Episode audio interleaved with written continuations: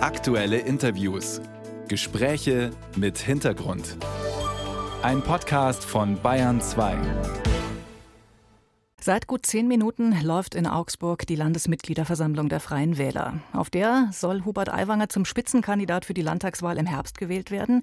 Außerdem wollen die Freien Wähler ihr Wahlprogramm beschließen. Wie wollen Sie sich im Jahr der Landtagswahl positionieren? Reden wir drüber mit dem Mann, der quasi als die Verkörperung der Freien Wähler gilt, mit Parteichef Hubert Aiwanger. Er ist uns aus Augsburg zugeschaltet. Guten Morgen, Herr Aiwanger. Ich grüße Sie. Wunderbar, schönen guten Morgen. Sie haben gerade vor der Mitgliederversammlung schon Baumsetzlinge verteilt. Äh, warum das? Ja, weil wir als Freie Wähler ein Zeichen der Vernunft setzen wollen. Wir pflanzen Bäume, andere reden vom Weltuntergang. Ich glaube, wir sollten den Menschen wieder Zukunftshoffnung machen, sollten ja in die Natur investieren, sollten in die Zukunft investieren. Und was spricht mehr für die Zukunft als das Pflanzen eines Baumes?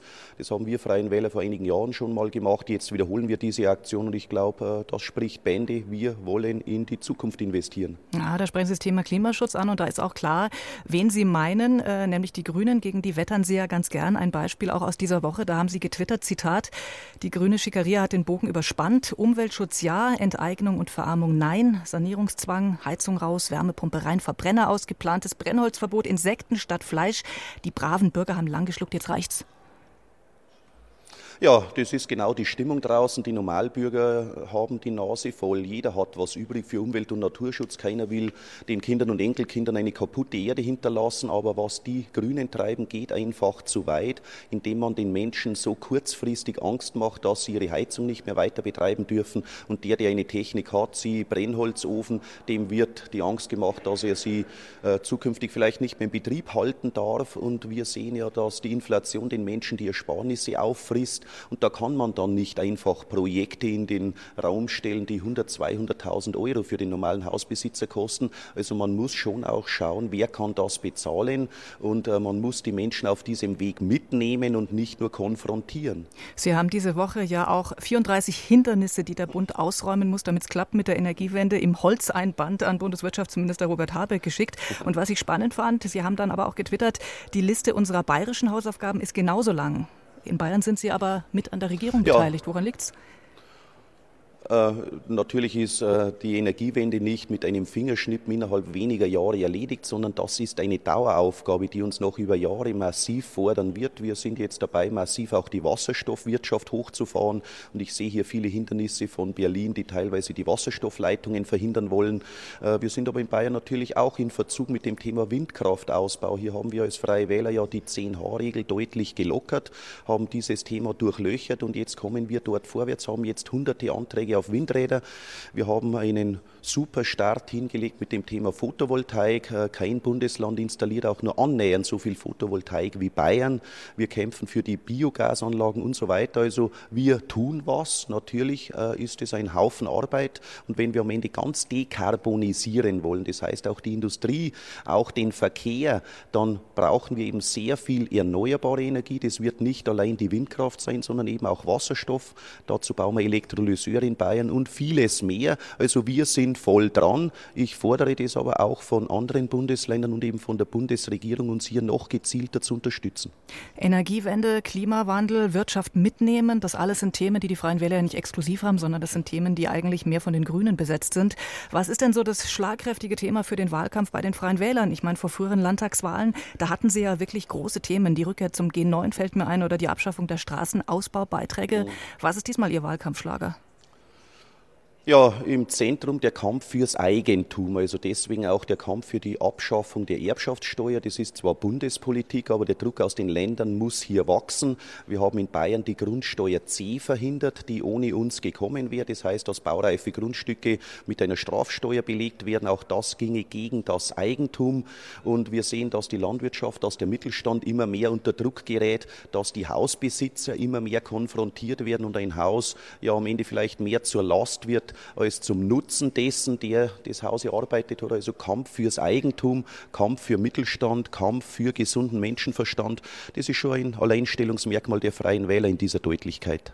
Wahlkampf aus der Regierung rauszumachen, ist schwieriger als aus der Opposition raus, könnte ich mir vorstellen. Haben Sie Angst, dass die Leute Sie mit der CSU als quasi Dirigierenden in einen Topf werfen und das Kreuz dann vielleicht auch lieber bei der CSU machen? Nein, im Gegenteil. Ich glaube, gerade weil die Leute sehen, dass wir jetzt in dieser bürgerlichen Koalition äh, sehr gut zusammenarbeiten, dass sie sich dann im Zweifel sogar für die Freien Wähler entscheiden, zu sagen, die sind vielleicht an der einen oder anderen Stelle etwas innovativer, bringen ein bisschen einen anderen Zungenschlag mit rein und äh, man braucht nicht fürchten, mit uns eine grüne Regierung am Ende zu wählen. Also insofern soll man sich die Kandidaten, soll man sich das Programm sehr genau anschauen und da sind wir Freien Wähler, glaube ich, bestens unterwegs, sehr innovativ, sehr zukunftsorientiert zukunftsorientiert, aber wir vergessen auch das Bewährte nicht. Wir wehren uns gegen so Debatten wie der alte weiße Mann muss irgendwie besser unter die Fuchtel gestellt werden. Äh, wir gehen diesen ganzen Genderzeugs nicht in dieser Form mit, wie es andere Mainstream-Parteien tun, sondern lassen noch fünfmal gerade sein, wenn es sein muss und lassen auch den Leuten draußen noch ihren Dialekt sprechen, äh, stehen zu Eigentum, stehen zur Landwirtschaft, sehen nicht hinter jedem Bauern einen Tierquäler, äh, wie es viele Grüne so tun. Also ich glaube, dass man mit den Freien Wählern genau das wählt, was die breite Masse des Volkes will. Muss man als kleinerer Koalitionspartner dabei auch manchmal ein bisschen Lärm machen, dass man nicht überhört wird? Muss man manchmal überspitzen?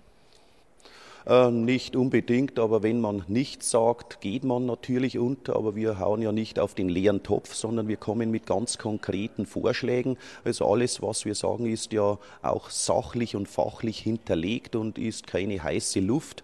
Und insofern glaube ich, dass es schon eine Leistung ist, äh, dass wir als Freie Wähler, obwohl wir nicht in der Bundespolitik vertreten sind, obwohl wir nicht im Bundestag sitzen, trotzdem diese Aufmerksamkeit und ständig erkämpfen, dass wir hier bei 10 Prozent plus X unterwegs unterwegs sind in einem Landesparlament. Aber weit davon entfernt, die Grünen zu überholen. Nach aktuellen Umfragen die Grünen 18 Prozent, die Freien Wähler eher bei 10 Prozent. Also das Ziel, die Grünen zu überholen, ist noch in weiter Ferne. Naja, wir werden sie in vielen Gebieten überholen, im ländlichen Bereich allemal. Natürlich äh, haben die Grünen in den Großstädten ihre Bastionen und holen dort teilweise 30, 40 Prozent, weil eben dort ja vielleicht auch andere bürgerliche Parteien versagen und wir Freien Wähler noch nicht die Zeit hatten, in den Großstädten so die Strukturen aufzubauen.